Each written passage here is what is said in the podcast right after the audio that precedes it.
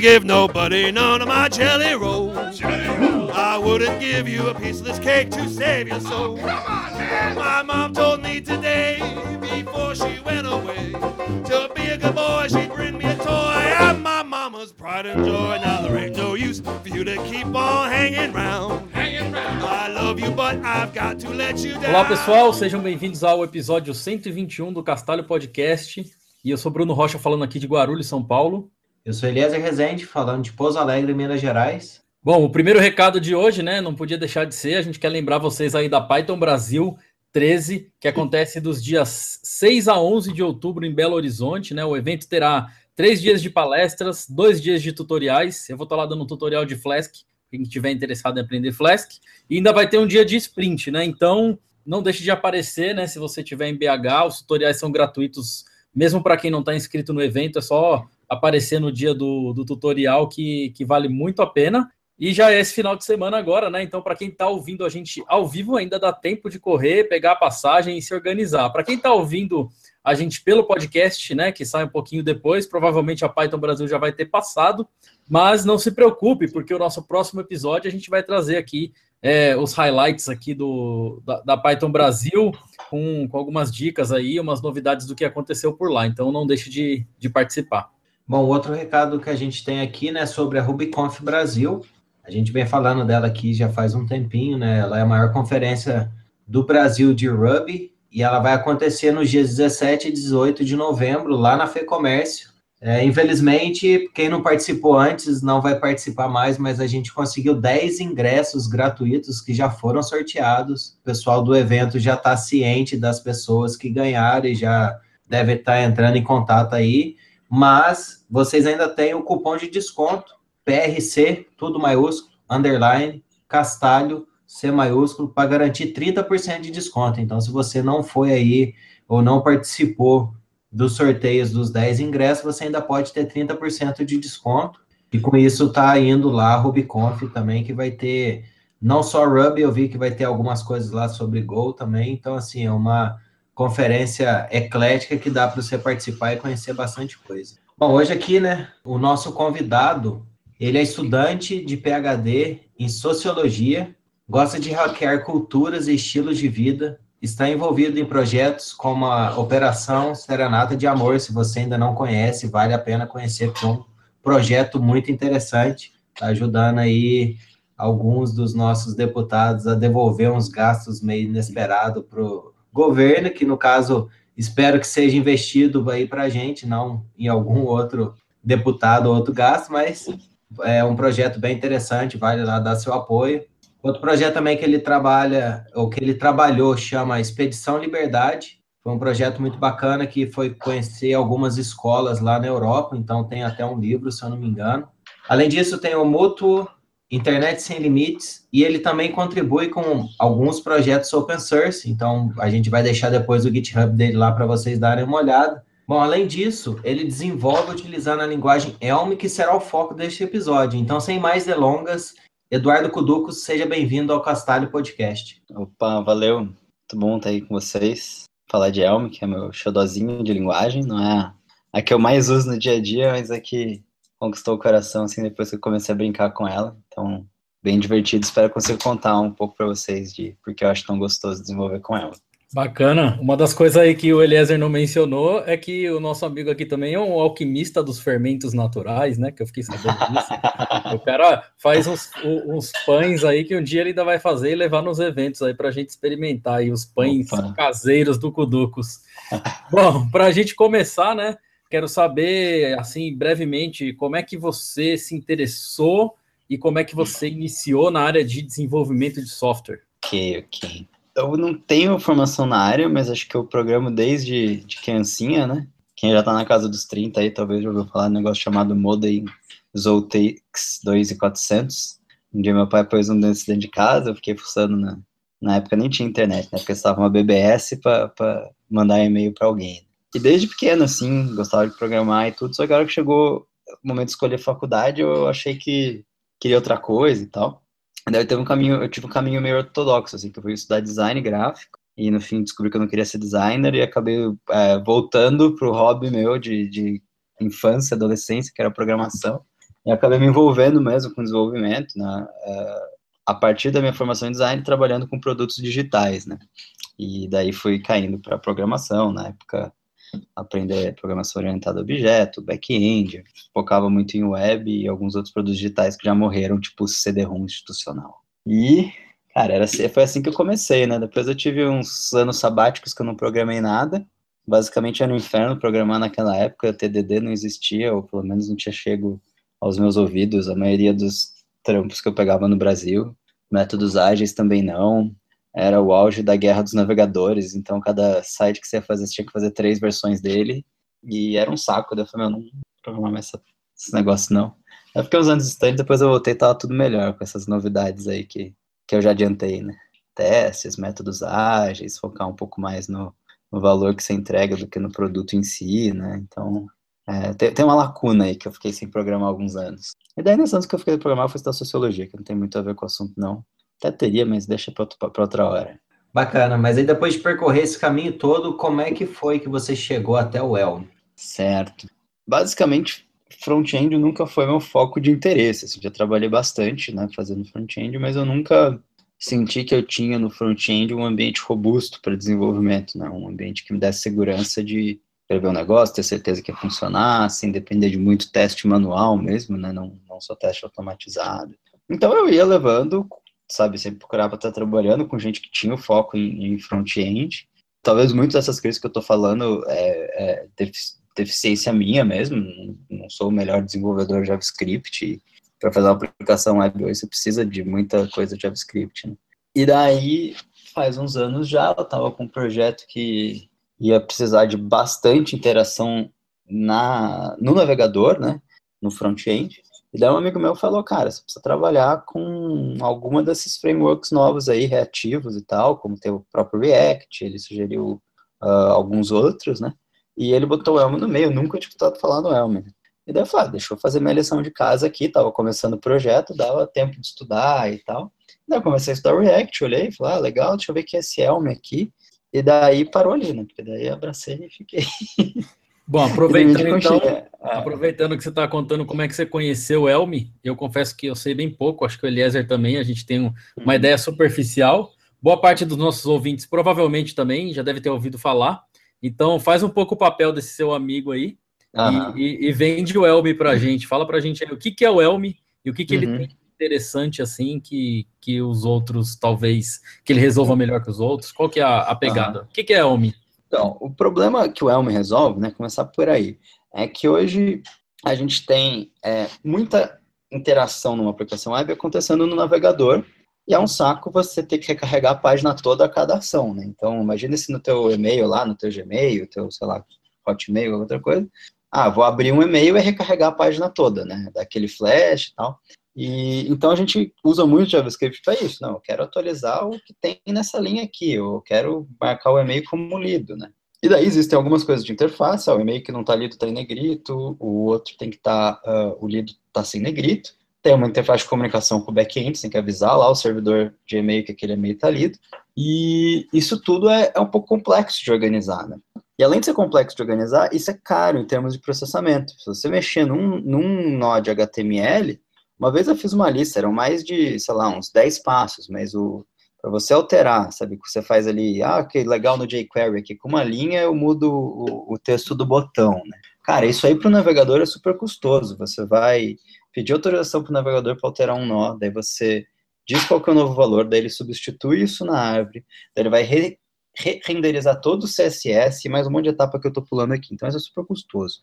E daí não só o Elm, mas vários que resolvem esse problema vão trabalhar com um DOM virtual, porque daí você faz as alterações nesse DOM virtual de uma forma não custosa, e a hora que você terminou de fazer as alterações, você faz basicamente um diff ali e já faz tudo em bloco uh, essa atualização da interface do, do, do usuário, né?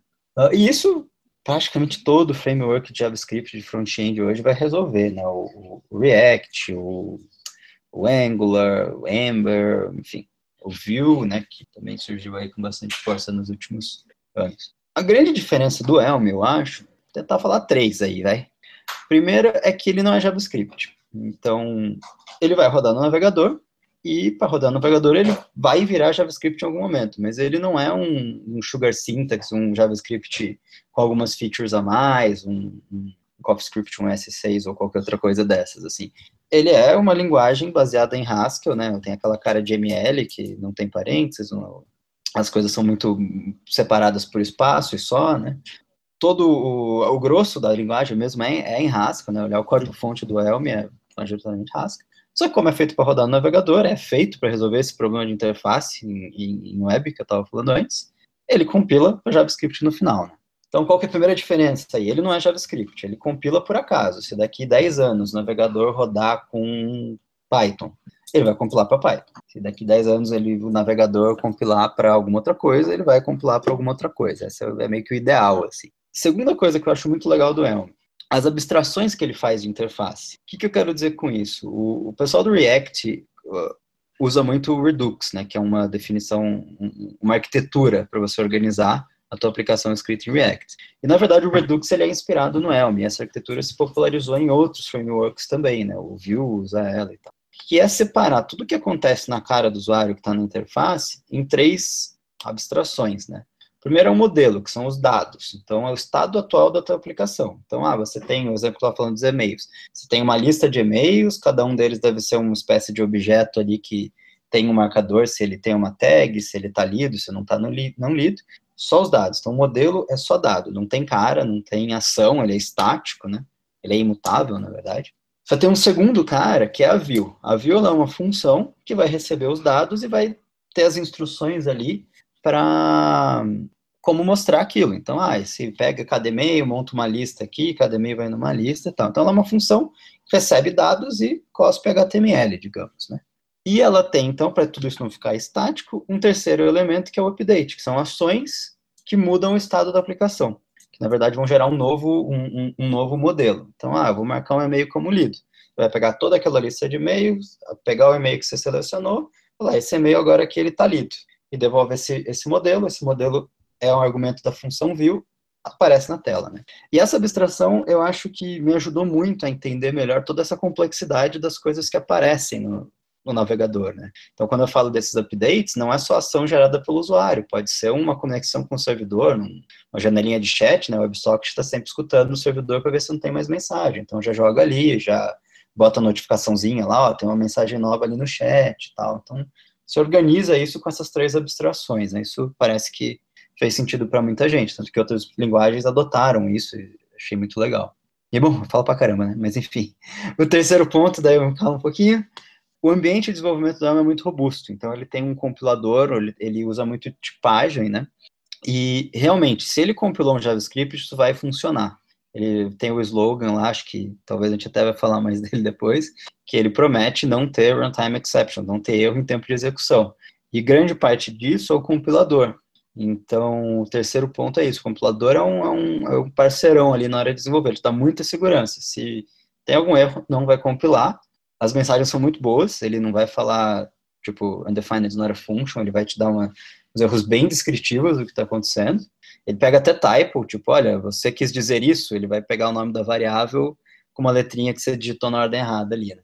Então você tem segurança que você está codando vai chegar em produção funcionando, porque se não estiver funcionando, ele não vai nem compilar e vai parar em algum lugar antes de chegar em produção. Então são os três motivos. Não é JavaScript, é uma outra linguagem que eu acho muito segura. Essas abstrações e o coloquei aqui como compilador, né? Mas esse ambiente robusto de desenvolvimento. Bom, você mencionou aí, né, que o Elm ele é baseado em Haskell e uhum. também, tipo assim, não conheço nem o Elm nem o Haskell, mas sei que o Haskell ele é conhecido por ser uma linguagem puramente funcional. Então, consequentemente, vi lá que o Elm também acaba utilizando esse mesmo paradigma para quem não está acostumado, né? O pessoal acha que a formação, pelo menos na, na, nas faculdades, o pessoal vê muito, é orientação a objeto, pelo menos isso está presente lá na, na, minha formação, e, e muito se fala também, não só em, em cursos é, de faculdade, mas também em muitas coisas que você vê aí pelo web. É, fala aí para a gente o que, que seria é, programação funcional, e se você pudesse citar, assim, algumas vantagens, talvez comentar um pouquinho por que que ela acabaria ajudando nesse sentido, Claro, claro. Bom, programação funcional, ela tem vários, vários princípios, né? o mais batido deles é que tudo é função, e é basicamente verdade. Não é bem tudo, pode ter umas constantes no meio, mas tudo bem. Mas a ideia, quando eu falo dessas três abstrações do Elm, é um exemplo muito bom. Tanto a view quanto o update, update elas são funções, né? E essa é a, é a carona de uma da, da, programação funcional. Você tem uma função que recebe uma coisa e te retorna outra coisa. Principal vantagem disso, como se diz por aí, é a previsibilidade das coisas. Então, você não, a hora que você não tem variável, você vai receber uma, um argumento e vai ter uma expressão que vai avaliar lá e vai ser o retorno daquela função. Você não tem efeito colateral, então dá para você fazer uma função, por exemplo, uh, sei lá, add to, né, uma função que recebe um número e soma dois, só que daí entre a definição da função e return, você bota lá lançar as bombas, tipo, é um efeito colateral. Isso acontece muito, porque no, estilo imperativo a gente, ah, não, tudo bem, eu vou somar dois, mas eu vou ter que sei lá, fazer uma outra ação aqui no meio que tem a ver com soma 2. Na programação funcional, não, porque você vai ter que, não, essa função ela só vai ser uma expressão e esse é o retorno dela. Então, você isola esses efeitos colaterais. Então, toda função, dado o mesmo input, ela vai te dar o mesmo output, não importa o que aconteça, não importa o contexto, não importa nada. Pode parecer meio óbvio, mas a gente usa no dia a dia trocentas funções que não são assim. A galera vai, ah, eu quero fazer uma requisição na minha API ah, se eu fizer com as mesmas requisições, vai ser sempre a mesma coisa. Não, não vai. Pode ser que tenha um cadastro novo, pode ser que alguém apagou o banco de dados, pode ser que aquele servidor está fora do ar, né? Então, a programação funcional ela tenta contornar esses problemas com essa previsibilidade. Toda função recebendo x vai retornar y e isolar essas possibilidades de, de não ser tão previsível de uma forma que você consegue ter segurança do que, vai acontecer caso, nesse exemplo, a API esteja fora do ar, né? Então você trabalha muito esse sentido puro de função. Função nessa, né, nessa história toda vem da matemática. Então você tem uma função que recebe um número, é uma equação que vai retornar outro número. Você traz isso para ambiente de programação, não. Sempre que eu passar esse argumento para essa função, ela vai responder a mesma coisa. Tenho certeza disso.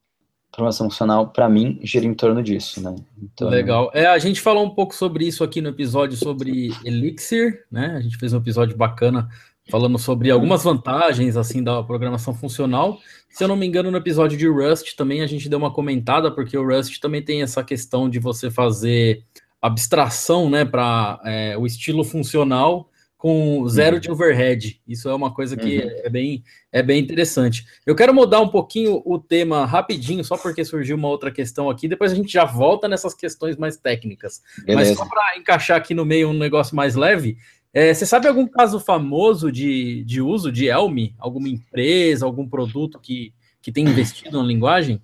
Olha, a mais famosa mesmo, que acho que ela só é famosa no mundo do Elm, né? Mas chama NoRed Inc., porque eles realmente apostaram muito forte na tecnologia do Elm e acabaram apostando tão forte que acabaram contratando metade da, do core da comunidade hoje trabalha lá, né? E eles têm, eu já perdi as contas, mas se não me engano, é mais de 50 mil linhas de Elm em produção, sem nenhum erro de exceção, em todas aquelas promessas da linguagem. Uh, eles também estão por trás de muitas das ferramentas que, que o Elm, uh, que você tem hoje para desenvolver em Elm. Além dela, assim, acho que a mais conhecida que eu lembro é a Prezi, aquela de, de fazer umas apresentações online, que tem um, um estilo maluco de navegar, ela, eles usam bastante Elm. Pivotal Tracker não é tão famosa, mas usa bastante também. Tem, tem algumas aí. Um parênteses aí é que o Elm se declara em fase beta ainda, e eles, isso quer dizer na comunidade que eles não têm preocupação nenhuma em retrocompatibilidade. Então, eles querem atingir um ponto que eles acham que a linguagem está madura o suficiente para ganhar lá o label 1.0 e ser a versão estável. E eles têm feito mudanças radicais de uma versão para outra. Então, da 0.15 para 0.16 foi uma mudança brusca, depois para 17 também, depois para 18 também. E assim, eles não estão nem aí. E é por isso que está em beta, e acho que isso às vezes causa um pouco de, uh, de receio num, numa empresa mais tradicional, né? Porque como é que você vai dar manutenção e tal. Mas, por exemplo, a mudança foi brusca da 17, versão 0.17, versão 0.18, mas teve um cara que fez uma ferramenta que basicamente fazia a conversão para você, sabe? É, é, imagina aí a galera do Python, uma ferramenta que trocasse todos os seus prints de statement para a função automaticamente, né? Então, é uma comunidade que está crescendo rápido, mas ela não tem preocupação ainda com, com, compatibilidade de versões anteriores, né? E acho que isso assusta um pouco. Então, são poucos os casos, né? E é, é totalmente aberto, assim, open source? Como que é o modelo? Ou tem uma empresa por trás? Tem um, uma organização?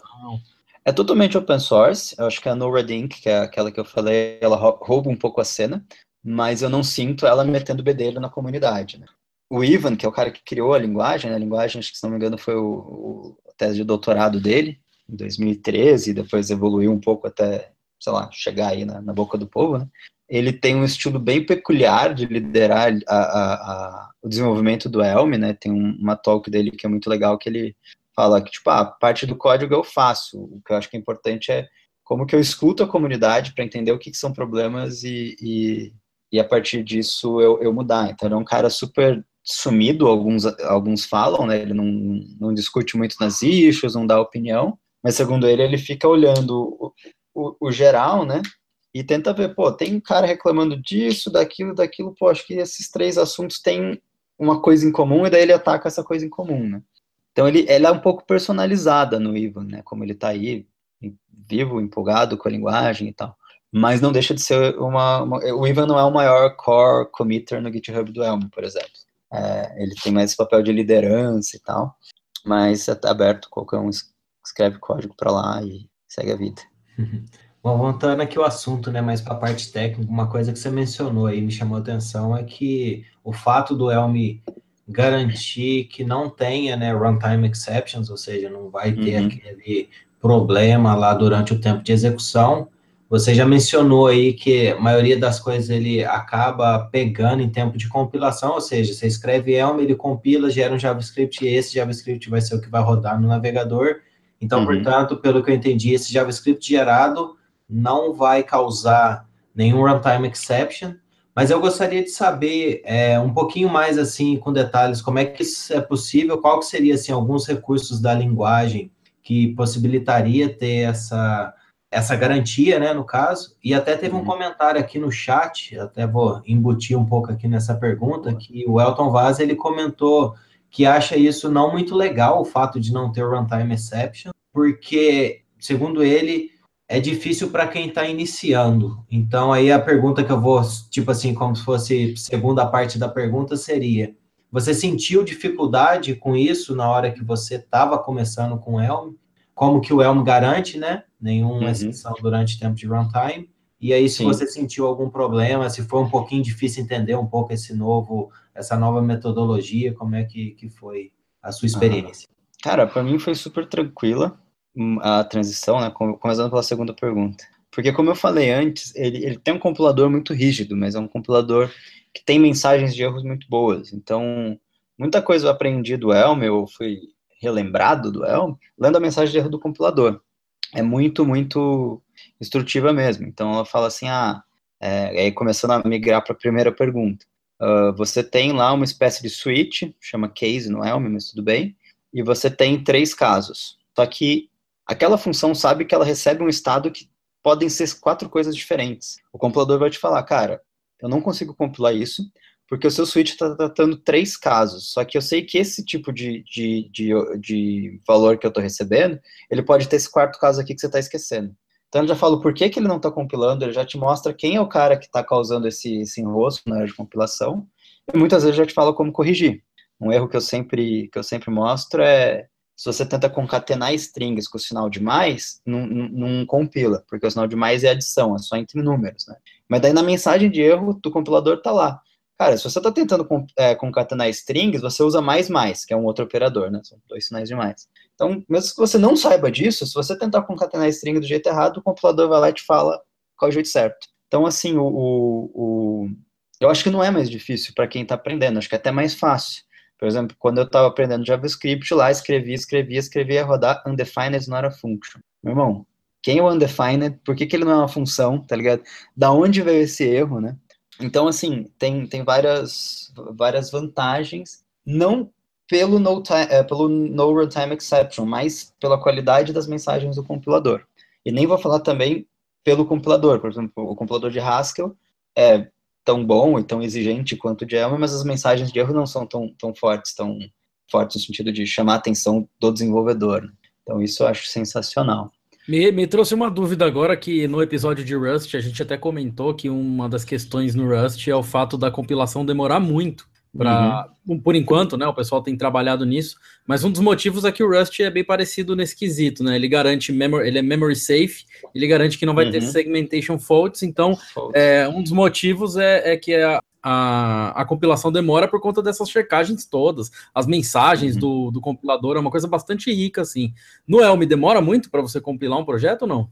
Uh, não, principalmente se você tem mais de um core, né? Uh, uma coisa bizarra do Elm é quando você manda compilar no num CI, no Travis, no Travis, por exemplo, demora pra caramba, porque ela roda com um core só. Então, se você tem, sei lá, quatro, que acho que é razoavelmente normal hoje, vai muito tranquilo. Né? Não demora e quanto mais core, melhor, aparentemente. Nunca, nunca olhei de fato esse código do compilador, mas eu tenho essa, essa impressão com a experiência. Então a gente compila, ele mostra quantos módulos está compilando, você vai, ah, tá 200 módulos lá para compilar, e tipo, vai razoavelmente rápido. Mesmo em máquina local, rodando com Docker e tal. Nunca, nunca achei assim que demorou, né? Legal. E, e às vezes eu deixo até compilando automaticamente no fundo, né? que daí eu já vou escrevendo e vendo o que o compilador está me, me dando. É quase um TDD, assim, isso aqui. O compilador faz o papel de suíte de testes muitas vezes. Legal. E daí, voltando para a pergunta do No Runtime Exception, basicamente, grande parte disso está na tipagem, né? Então, aquele exemplo que eu falei do switch, ele todo objeto, todo objeto não, todo valor na, numa função, o Elm, o compilador vai saber se você não declarou, ele ele ele consegue detectar ah, se você está adicionando, então, cara, os dois, uh, os dois lados da adição, né, tem que ser números. Tudo bem, pode ser float, pode ser int, integer, mas é, ele sabe que são números, né. Então, assim, essa tipagem garante boa parte desse no runtime exception. Isso acontece com qualquer ferramenta com tipagem, incluindo ferramentas que não têm isso nativamente, você põe uma ferramenta para garantir isso, né? Ah, já que eu estou dando trocentos exemplos de Python aí, o MyPy agora faz isso e, e, você consegue pegar esses erros. Mas acho que o grande trunfo do Elm é o que você faz quando você não tem isso. Então, por exemplo, a hora que você tem que pegar informação num servidor, você não sabe aquele servidor vai responder. Você não sabe nem se aquele servidor está no ar para começar a conversa, né? Hora que você, sei lá, precisa de um número aleatório, hora que você, o Elm ele conversa muito bem com JavaScript em geral. Mas como é que você vai então trazer o ambiente JavaScript para dentro dessa dessa ambiente. Daí ele tem o, o que se chama né, o, o runtime do Elm, que ele externaliza tudo isso e faz um controle de entrada e de saída. Então, na hora que você vai conversar com JavaScript, por exemplo, você vai falar, olha, eu, estou, eu vou mandar uma string para essa função JavaScript que está aqui rodando no, na minha aplicação, e ela vai me retornar um JSON que vai ter uma propriedade nome, que é uma string, e uma propriedade idade, que é um inteiro. E se o JavaScript responder alguma outra coisa, não vai funcionar. E o Elm não fala, o, o runtime do Elm está alheio ao, ao, ao, JavaScript, mas ele vai falar, tá, você está esperando um JSON com uma string o inteiro. O que, que, você vai fazer se isso aqui não chegar? E daí ele vai te forçar a, a, a se preparar para esse caso extremo, né? Uh, então isso acontece com tudo. Então, na hora que eu vou fazer uma requisição para API, tudo bem, você espera esse conteúdo bonitão. E se ele não tiver aí, meu amigo? Coisas bem mais simples. Você tem uma função lá para pegar o primeiro elemento de uma lista. Vira e mexe, a gente precisa pegar o primeiro elemento de uma sequência ele não compila se você não falar o que quiser, você vai fazer se aquela lista estiver vazia. Porque toda lista tem o primeiro elemento, desde que ela tem elementos. Se ela não tiver. Então, assim, com a tipagem junto com, com, com essa, essa externalização de qualquer coisa que ele não consegue prever, ele consegue garantir no runtime exceptions. Existem algumas formas de produzir runtime exception, mas, no geral, as que eu li é assim, é neguinho querendo hackear, que é muito válido, por sinal, não estou criticando, né? Mas que não é coisa do dia a dia. Você está fazendo projeto para entregar, isso aí você não vai ficar levando ao extremo, né? Então, assim, tudo que é externo runtime, você controla o tipo de entrada, o tipo de saída. Enfim, o resto é tipagem. Legal. Quanto mais você fala, mais o buffer de perguntas aqui vão aumentando. Se deixar, a gente grava o um episódio de 10 horas. Ó. Eu tenho mais uma pergunta, mas antes de eu entrar nessa próxima pergunta que está no nosso script, eu vou perguntar outra coisa que tem relação com isso aí que você falou, que é o lance dele que é exigir que você trate os casos, as exceptions, né, as exceções. Uhum. Citando novamente o Rust, né? Eu estou falando muito de Rust porque tá, tá na cabeça, mas o Rust não tem esse. É, a maneira tradicional que a gente trata exception, por exemplo, no Python, que é um try exception, uhum. try catch, essas coisas, não tem. É, o que tem é, é, um tipo option, né? É um tipo especial chamado result, que esse tipo tem dois caminhos, né? Tem um caminho ok e tem o um caminho erro. E aí, uhum. nesse caminho ok, você faz um, alguma coisa e no caminho erro É, você você faz- faz alguma, você deixa preparado. É mais ou menos isso ou tem o conceito de try exceptions? Não, é bem parecido com isso, é um tipo mesmo, né? É. No Elm você tem os tipos nativos, né? String, eh, lista, array, eh, inteiro, float, etc, etc, etc. E você tem os tipos que você pode criar. Então você pode criar um tipo, você vai falar, não sei, eu tô falando, tá- bom, eu tava falando de e-mail aqui. A gente pode criar um, um tipo para dizer se o e-mail está lido ou não lido. E esse tipo só admite dois valores, ou ele está lido ou ele está não lido. Tá tudo bem, você pode fazer uma aplicação que tem e-mail lido, não sei. Ah, então, assim, você cria esse tipo de acordo, os tipos de acordo com a sua necessidade, quando um inteiro não resolve, né? E daí você trata essas exceções. Então, na hora que você tem, por exemplo, né, um- uma view que vai mostrar lá o e-mail negrito quando não está lido e normal quando eh, já está lido. Se você não cuidar de uma delas, ela sabe que aquela flag lá ou é lido ou é não lido. E ela vai falar, olha, você só falou que eu faço com e-mail lido, você não me falou que eu faço. Então, nesse ponto é bem parecido com, com o Rust, sim. Legal. E aí, só mais uma coisa que veio do chat aqui, né? Que é uma pergunta do Geisler, que é o seguinte: o Elm também serve para rodar código back-end, para você é, compilar para Node.js, por exemplo, ou é só front-end? Oficialmente não, na prática sim, né? Na prática eu não gosto de hackear. Mas assim, não é o foco da comunidade. Você tem proofs of concepts funcionando, e no plural de propósito, né? Que você gera, na verdade, o HTML e serve como Node. Né? Então o HTML já sai do, do servidor gerado pelo Elm. Está funcionando nesse estilo de proof of, con proof of concept, não recomendado para produção. A comunidade não nega que pode ser que isso aconteça um dia, mas não é o foco de ninguém, assim, bem envolvido no desenvolvimento avançar nessa área. Mas seria legal, né? Bom, a gente vem falando aqui de várias vantagens, né, que o Elm oferece. Uma coisa que a gente gosta de ver aqui também é um pouco o outro lado da moeda, porque a gente sabe que toda boa ferramenta, ela não vai te ajudar em tudo, ela vai resolver um problema específico e às vezes alguma coisa ali em volta e na hora que começa a fugir um pouco mais do foco ali, ela fica um, um pouquinho mais difícil, a não ser que você, sei lá, ou adicione algum recurso novo ou aumente um pouco o poder da linguagem. Mas, assim, na sua experiência, quais seriam as desvantagens em utilizar Helm hoje em dia? Uhum, Claro, claro. Acho que uma coisa importante é que toda essa robustez do Elm, ela faz sentido com aplicações que vão ter uma vida de médio prazo, longo prazo, né? Então, o que eu falo, assim, eu nunca recomendo o Elm, você vai fazer um protótipo, sabe? Você está numa fase é, só de expressar uma ideia, de, de prototipar algo rápido, mostrar o valor de uma coisa, provavelmente Elm vai te forçar a, a, a, a desenvolver uma, uma, um alicerce ali que talvez não seja interessante, né? Uh, o ganho maior do Elm, a vantagem maior do Elm está no médio e longo prazo, eu acho. Então, o pessoal sempre fala, ah, eu quero começar a mexer com web, eu devo aprender JavaScript ou aprendo Elm, né? Às vezes eu escuto essa pergunta. Cara, é muito difícil, porque comparar as duas coisas não é a mesma coisa. Acho que se você comparar o Elm com JavaScript, você tem que comparar o Elm com um stack de JavaScript muito específico. É um Elm com uh, algum transpilador para S6, com Immutable.js, com alguma ferramenta que vai te dar um ambiente reativo, como React, uma definição de arquitetura com Redux, né? Uh, uma forma de garantir tipagem com alguma outra biblioteca externa. Então, assim, a curva de Elm é comparada com a curva de aprender todo esse ambiente do JavaScript. E muitas vezes, para um protótipo, você não precisa de tudo isso, nem de toda essa, essa montanha de coisas que eu fui listando do JavaScript, né? nem de todo o Elm. Então, nesse ponto, muitas vezes vale a pena você ir para soluções mais simples mesmo, em JavaScript, ou, ou, alguns frameworks criativos que permitem uma estrutura mais enxuta, o Vue, por exemplo, são, eu acho muito mais indicado para casos rápidos de prototipagem, de produtos simples, você vai fazer um produto que não tem preocupação com manutenção mais para frente, é um hot site comercial, não sei se o Elm levaria vantagem aí. Agora, se você está fazendo uma aplicação que teu cliente ou teu usuário vai realmente usar, tem expectativa de que use ela por três anos, você tem que dar manutenção para isso nesse tempo todo, né? Aí eu já acho que, que vale a pena. Né? E, obviamente, aplicações que têm muita interação na tela do navegador, sem ficar aquele ciclo de recarregar a página, né? Se é uma aplicação que tudo bem recarregar a página, então nem liga para Elm, então deixa para lá. Né? Então acho que é, é isso, essa robustez serve um propósito. Se esse propósito não encaixa no que você está procurando agora, né? Você quer entregar mais rápido, prototipar uma ideia, não vai para Elm não, meu amigo. Vai perder tempo.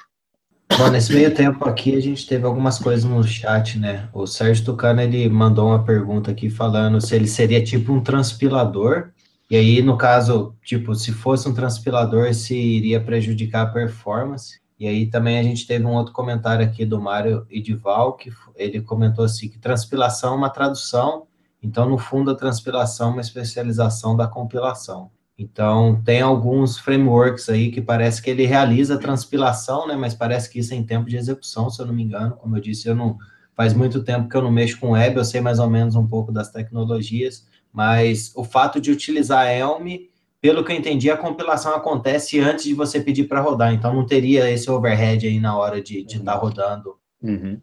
É, e, e, também, né, acho que vale ressaltar aquele, aquela parte do quando também se fala em transpilação, muitas vezes você está fazendo um sugar syntax de uma linguagem, e muitas vezes é muito bem-vindo, assim, acho que para quem é do mais antigos, viu a revolução que foi o CoffeeScript no JavaScript, isso vai ficar muito mais fácil escrever JavaScript. O próprio jQuery, de algum jeito, ele não é transpilado, mas é você criar uma sugar syntax para escrever É uma DSL, né? O jQuery é uma DSL, é uma linguagem de domínio em cima do, uhum. do JavaScript. Já Exato. o CoffeeScript, se eu não me engano, é uma transpilação em tempo real, né? Você escreve no CoffeeScript, é o browser que faz o trabalho para você. É, é mas, você, mas, você, podia transpilar antes também, né? É, é. é, Mas eu já vi gente que coloca lá o CoffeeScript, né? O CoffeeScript. Coffee, CoffeeJS, e aí ele. No, o browser que fica fazendo que fica, o, o, trabalho no final, é. Não é, não é, isso não ocorre, não, né? Como o, o Elmer. É, ele, o compilador tem que acontecer antes. É. Mas o que eu ia falar dessa história do, do, do, Sugar Syntax em geral, seja outra linguagem que tem que ser transpilada, seja uma DSL, é que você fica preso aos paradigmas da linguagem que você está se apoiando, né? Então, o CoffeeScript, o, o jQuery, etc., ele, ele herda muita coisa do JavaScript. E faz muito sentido isso. O Elm, ele é meio uh, arrojado, no sentido que ele é outra linguagem, ele é um negócio que não tem nada a ver com JavaScript, e que no final o quem escreve o compilador se preocupa, tá, e aí, como é que eu resolvo esse problema agora num outro ambiente de linguagem, uma linguagem que tem outras abstrações, outras funcionalidades, outras características, né? Então esse acho que é um trabalho mais, do, dos mais complexos do Elm, né? Como, como complexidade técnica mesmo, porque você não tem, por exemplo, em linguagem funcional nenhuma, um, um loop for, né? Porque isso seria, uma, isso seria um imperativo. O que você faz são funções recursivas, então você tem que implementar isso do zero.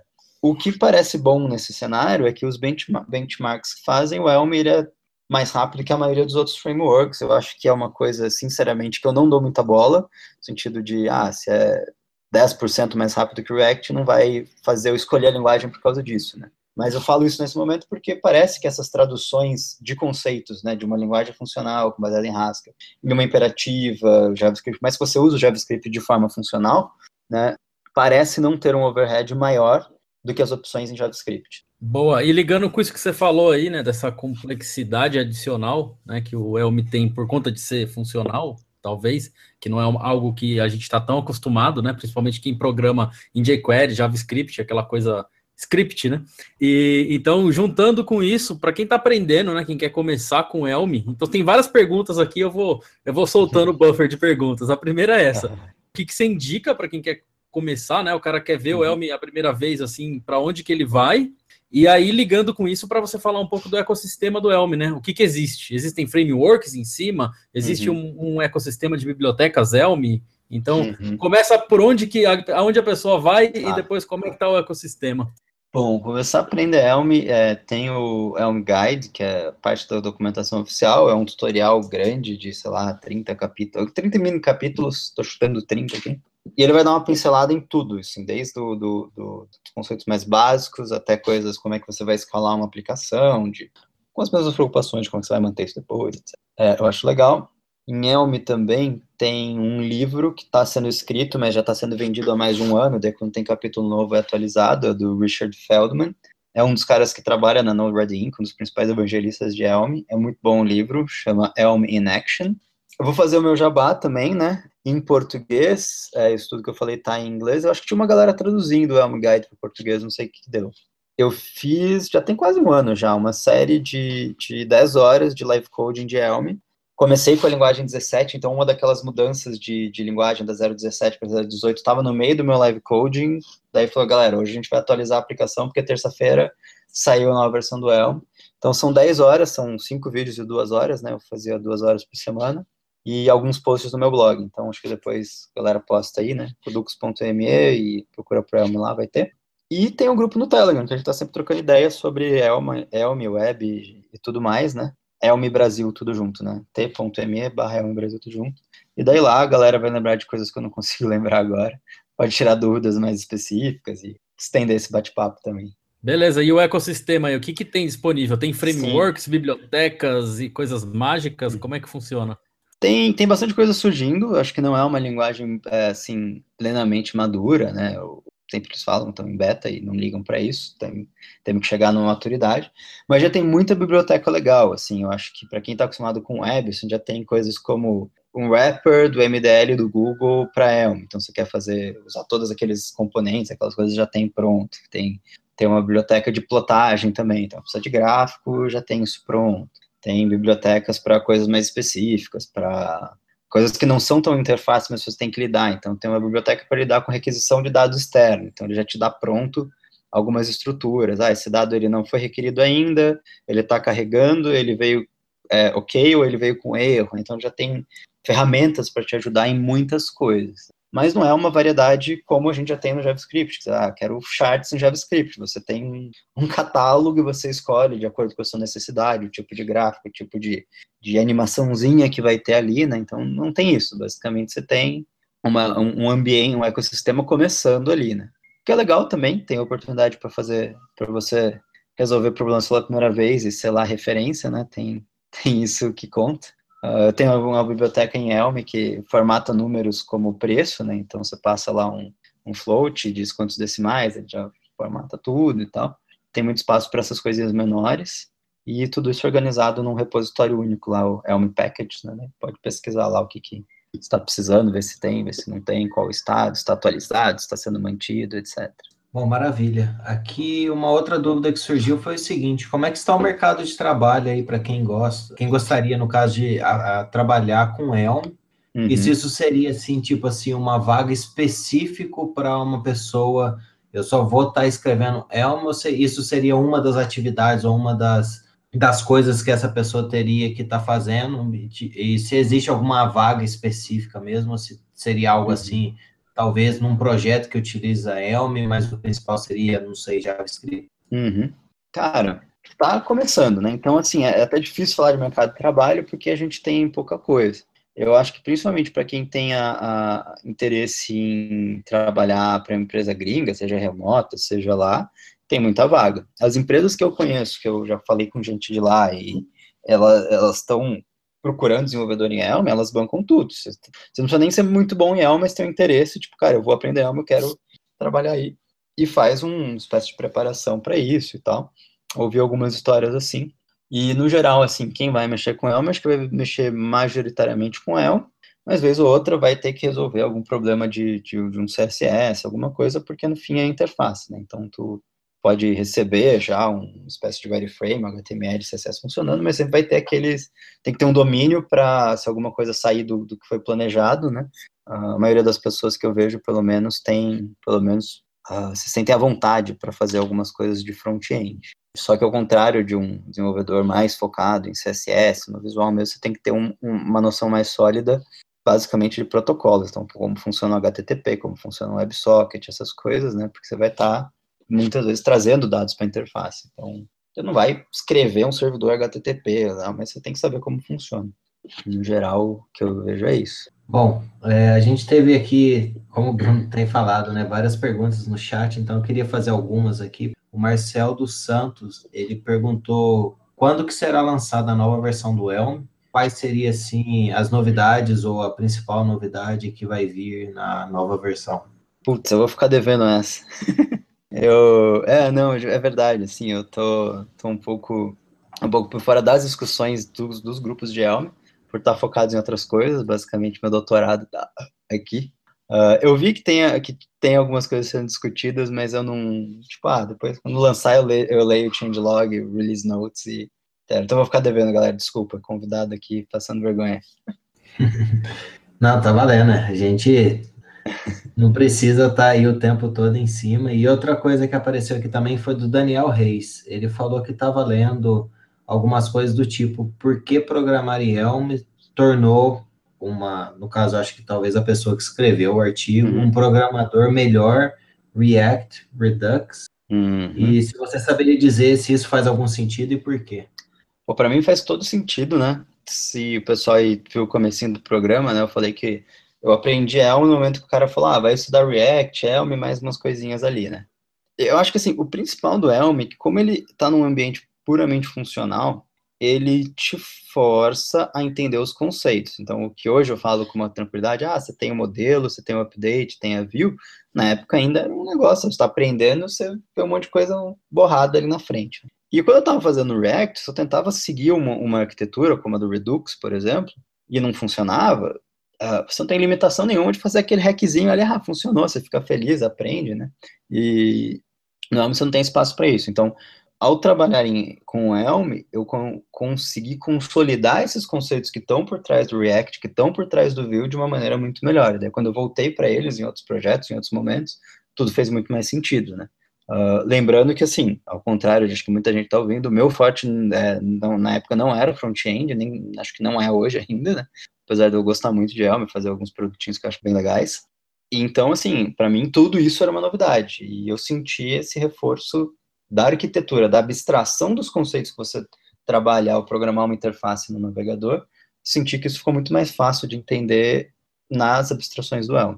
No React, eles seguem as mesmas abstrações, mas por ser um, uma linguagem JavaScript que não tem essa, essa robustez do compilador, você vai lá, faz um hackzinho e tal, e, e, e fugia do que era o certo, do que é o, as, as melhores práticas, né? O Elm você não tem espaço para isso. Então, você aprende a marra. Boa. Bem legal, eu tenho bastante curiosidade. A hora que sobrar tempo, eu sou bem, bem burrinho assim nessa questão do front-end.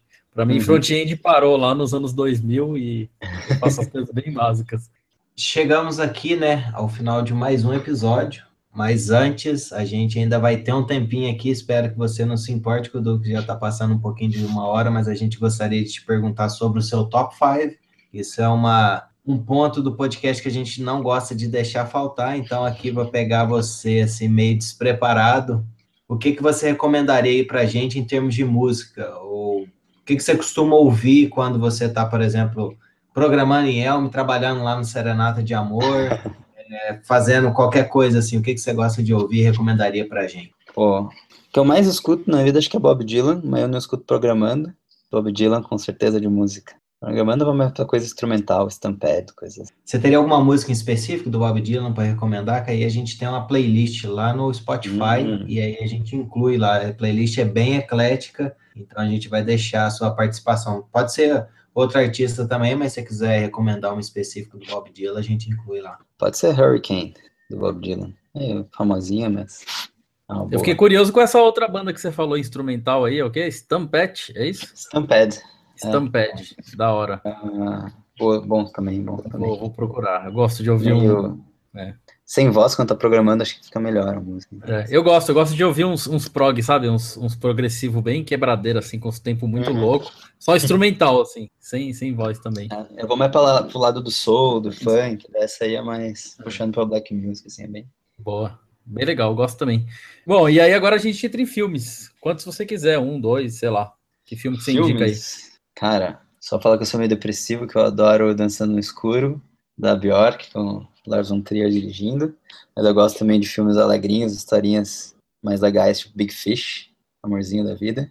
Também fala que é, que é um filme triste, mas eu adoro Life is Beautiful, A, a Vida é Bela, do Roberto Benini. Acho que top 3 pode ser esses daí.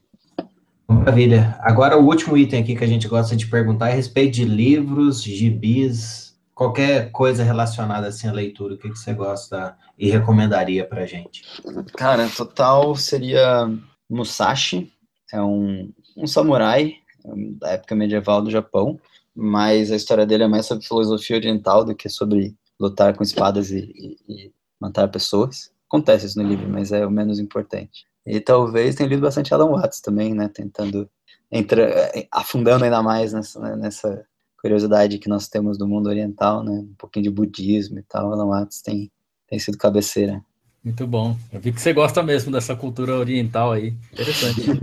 é, eu já dei uma olhadinha nesse Musashi aí. Eu acho que eu, a gente conversou uma vez lá na Python Brasil. Você tinha falado desse, desse livro aí. Cheguei a dar uma olhada nele, mas não cheguei a ler inteiro, não. Minha moto É. É, olha que da hora. cara. É. Então, ele tem no. Ele tem no. Eu gosto de ouvir audiobook, né? E lá no Uhum. YouBook tem. No YouBook Ah, tem ele tem, tem falado, né? Aí Uhum. é interessante. Pô, vai. Bom, eu, para finalizar aqui, queria inicialmente agradecer a sua participação, né? A gente gostou bastante de conhecer o Elmi, saber a sua motivação aí para para se embarcar aí nessa, nessa linguagem. E acho que muita gente estava curiosa também, eu, eu gostei bastante, achei bem interessante. Com certeza vou te, te procurar outras vezes lá no Twitter, lá com, com perguntas de Elmi. Então, em primeiro lugar, muito obrigado por esse tempo que você ficou com a gente. E eu quero dar para você aqui um tempo aí para você falar aí a sua mensagem para os nossos ouvintes. Pode falar o que você quiser, fazer jabá, passar o chapéu, passar a carteira de Bitcoin. Cara, acho que a primeira coisa, depois desse podcast todo, né? Falar pra quem tá ouvindo fazer igual o Bruno, vai me encher o saco no Twitter pra falar de Elm. Então, aí pra isso, como eu falei, a linguagem xodozinha minha. É, segunda coisa, desculpa a galera de front-end, eu falei que não é a minha praia, eu adoro o Elm, tenho trabalhado com projetinhos legais nisso. Eu não tenho uma tradição de front-end, então desculpa se eu derrapei, falei alguma besteira, não era a ideia, né? A ideia é mais falar de, um, de, um, de uma linguagem com a qual eu tenho me divertido bastante. E a terceira, já que o Jabá tá liberado, passar o chapéu, né? Então, Operação Serenata de Amor, que já foi muito bem introduzida no começo aí, é um projeto que eu me dedico hoje como voluntário. A gente tem conseguido manter o projeto nativa com doação de muitas pessoas, doação de tempo, doação de, de, de energia, de código e também de dinheiro. E a gente está aí juntando a tecnologia para a gente tentar fazer um controle social dos gastos dos políticos. Então, se você acha essa ideia legal, se você quer saber mais, serenatadeamor.org. Daí lá você vai entender um pouco mais do projeto, descobrir como ajudar a gente, seja com dinheiro, seja com código, seja no, na carteira de Bitcoin, seja, mesmo se não programa nada, dá para ajudar a gente a entender essa legislação maluca do país, os caminhos para tentar reaver alguma verba para os cofres públicos, né? E isso tem sido realmente algo que eu tenho me dedicado. E é pegando carona, se vocês olharem uh, uma parte da Serenata, que é uma interface web para visualização de gastos públicos, ela é feita em Elm. É um projeto legal, se você gostou do Elm, ah, quero ver um projeto funcionando, eu quero contribuir com código, tá lá. Só que é um código horrível, porque foi a primeira coisa, entre aspas, maiorzinha que eu fiz em Elm. Então é um código que eu mesmo odeio. E tá lá pra gente refatorar e tal. É, mas fica aí de curiosidade, já que estamos falando de Elm, né? Falar da Serenata vale contar que grande parte do Jarbas, que é essa interface web, é feita em Elm. E acho que é isso, gente. Obrigado pelo espaço aí para falar minhas abobrinhas aí. É excelente. Eu aprendi bastante. Eu confesso que nem chegar a brincar com, com interface web assim eu cheguei, mas aprendi bastante. Eu gostei muito ali da, principalmente da formatação que, que você fez. Então, para quem está nos ouvindo aí no podcast, o Kuducos, ele fez um demo, vai ter o link do vídeo lá aqui no show notes. Então, vale dar uma olhadinha lá. Então, uma das coisas que me chama atenção, principalmente em Python, é o fato de você ter indentação e tal. Eu achei o código bastante limpo e não achei difícil ali pela forma como você demonstrou de criar uma aplicação básica. Então, todo mundo que está interessado, o número de perguntas que a gente teve aqui no chat ao vivo também foi grande, mas foram todas respondidas aí pelo visto. O pessoal está mais tranquilo aí. Mas eu gostaria de agradecer também não só você, Kudux, por ter dedicado esse tempo aqui conosco, mas também a todos os nossos ouvintes e o pessoal que participou com a gente aqui ao vivo, mandando as perguntas e tal, participando, porque eu acho que isso aí ajuda a enriquecer ainda mais aí o conteúdo que a gente traz aqui para todo mundo. Então, acho que sai todo mundo ganhando no fim das contas. Muito obrigado e até o próximo episódio. Valeu, pessoal. Até mais. Valeu, obrigadão. I know you want it, but you can't have it, cause I ain't gonna give you none. Come on!